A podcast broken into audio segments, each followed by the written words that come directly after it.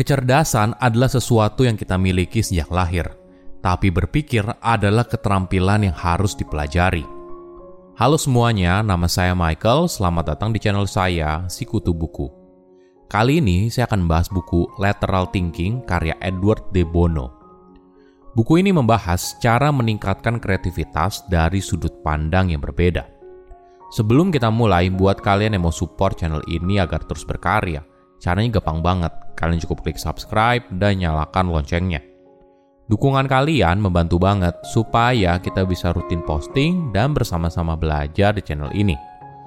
Di sekolah, kita belajar untuk menghadapi masalah secara langsung. Kita diajarkan kalau masalah tertentu, maka ini solusinya.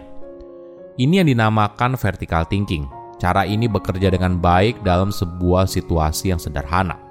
Tapi sayangnya, di berbagai situasi, cara ini justru gagal, dan pada akhirnya bisa menghambat pertumbuhan diri dan pikiran kreatif. Kita hanya berpikir berdasarkan fakta dan hanya menggunakan pendekatan yang sudah terbukti sebelumnya. Alhasil, boleh dibilang kita jadi kehilangan kemampuan untuk berpikir secara kreatif. Penulis memperkenalkan cara baru yang dikenal sebagai lateral thinking. Sederhananya, ini adalah soal membebaskan imajinasimu.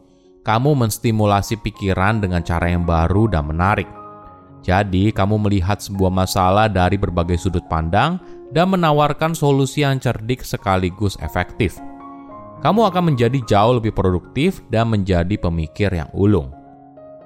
Saya merangkumnya menjadi tiga hal penting dari buku ini. Pertama, vertical thinking versus lateral thinking. Tumbuh dewasa, kita belajar kalau masyarakat sering kali membagi seorang menjadi dua tipe. Entah seorang yang lebih suka angka atau seorang yang lebih suka artistik atau bidang kreatif.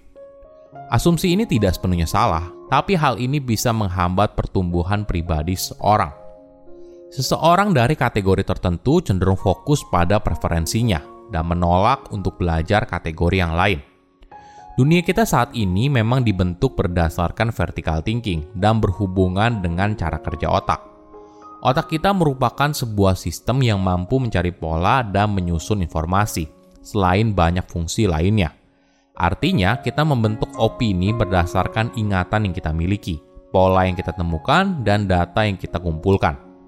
Dari kecil, kita juga terbiasa dengan cara ini Misalnya, kita belajar untuk memahami huruf dan angka. Jadi kita bisa mengenalinya walaupun sebagian huruf dan angka tertutup. Ini adalah tipe berpikir di mana kita mengambil sebuah konsep, menguatkannya, lalu mendukungnya dengan data dan fakta. Ibaratnya kamu sedang menggali tanah untuk menanam idemu di sana. Tapi di sisi lain, semakin familiar kita dengan sesuatu, kita cenderung menganggap remeh dan dengan senang hati melakukannya dengan cara lama. Tapi perlu dipahami, proses kreatif itu krusial untuk pertumbuhan manusia. Kita harus bisa memberikan ruang bagi pikiran untuk berpikir ulang dan memperbarui cara lama. Lateral thinking adalah metode untuk mempertanyakan sebuah pola, mengetesnya, mencari tahu apakah cara tersebut bisa diperbarui atau diperbaiki.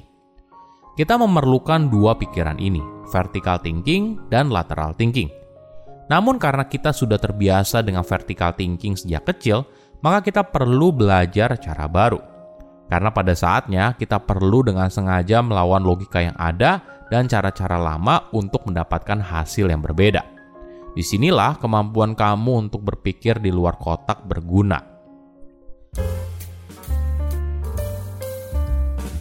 Kedua, belajar lateral thinking. Beberapa orang mungkin secara alamiah terbiasa untuk berpikir secara lateral, namun sebagian lainnya ini merupakan cara pikir yang baru dan sering kali melawan pemahaman yang sudah ada. Ada orang yang bilang dirinya terbuka pada ide baru dan bersedia mengeksplorasi alternatif lain. Tapi sayangnya, kenyataan tidak begitu. Wajar saja ada resisten dalam diri seorang ketika berhadapan dengan sesuatu yang tidak familiar Walaupun begitu, setiap orang bisa kok mendapatkan manfaat dari lateral thinking dengan usaha dan waktu. Mungkin kita perlu memahami kalau lateral itu artinya bergerak ke samping daripada melihat ke depan. Lateral thinking adalah proses untuk mencari alternatif lain dengan tujuan untuk mendisrupsi pola yang sudah ada. Jadi entah kamu bisa menciptakan pola yang baru atau memperbarui yang lama. Mungkin kamu bisa melatih diri kamu dengan kuota. Misalnya, kamu berlatih untuk menuliskan 5 ide bisnis baru setiap harinya ketika kamu ingin mulai berbisnis. Mungkin awalnya kamu tidak tahu mau bisnis apa, tapi ketika kamu melakukan latihan ini terus-menerus, kamu mulai memaksa otak kamu untuk berpikir dengan cara yang berbeda, berusaha mencari alternatif lain dari apa yang kamu jalani sekarang. Alhasil, semakin sering kamu melakukannya, maka kamu jadi semakin ahli untuk berpikir kreatif. Poin lain yang penting yaitu jangan buru-buru menghakimi ide seorang tidak berguna atau ide yang buruk sebelum berdiskusi dengan orang tersebut. Kamu harus percaya kalau ada alasan di balik ide tersebut, dan mungkin saja memang benar kalau ide yang disampaikan itu tidak bisa dipakai. Tapi alasan di baliknya mungkin bisa membantu kamu untuk menemukan jawaban yang baru.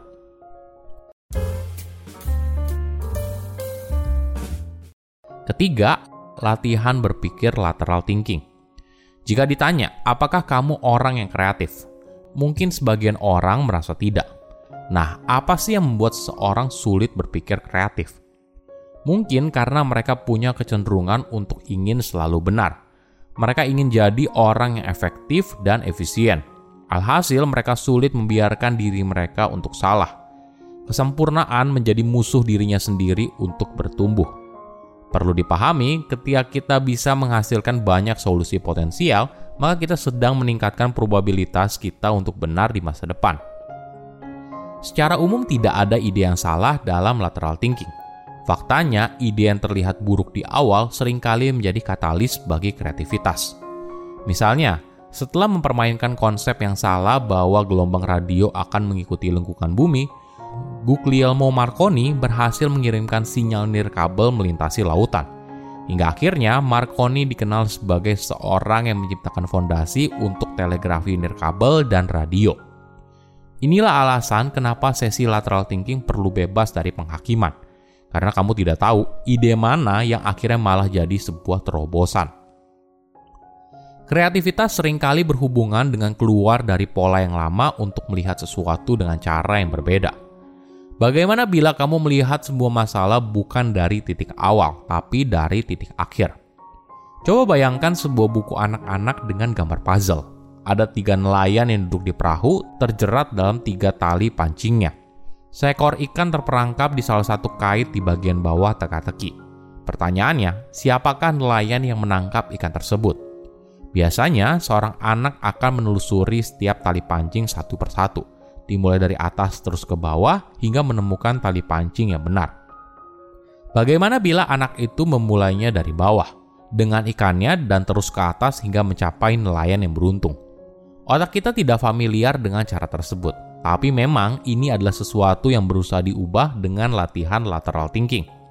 Idenya adalah kita berusaha menciptakan solusi dari sudut pandang yang tidak terduga dan memperhatikan bagian detail yang sering kali terlewat.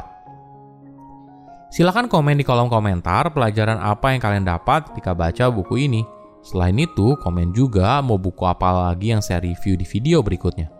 Saya undur diri, jangan lupa subscribe channel YouTube Sikutu Buku. Bye bye.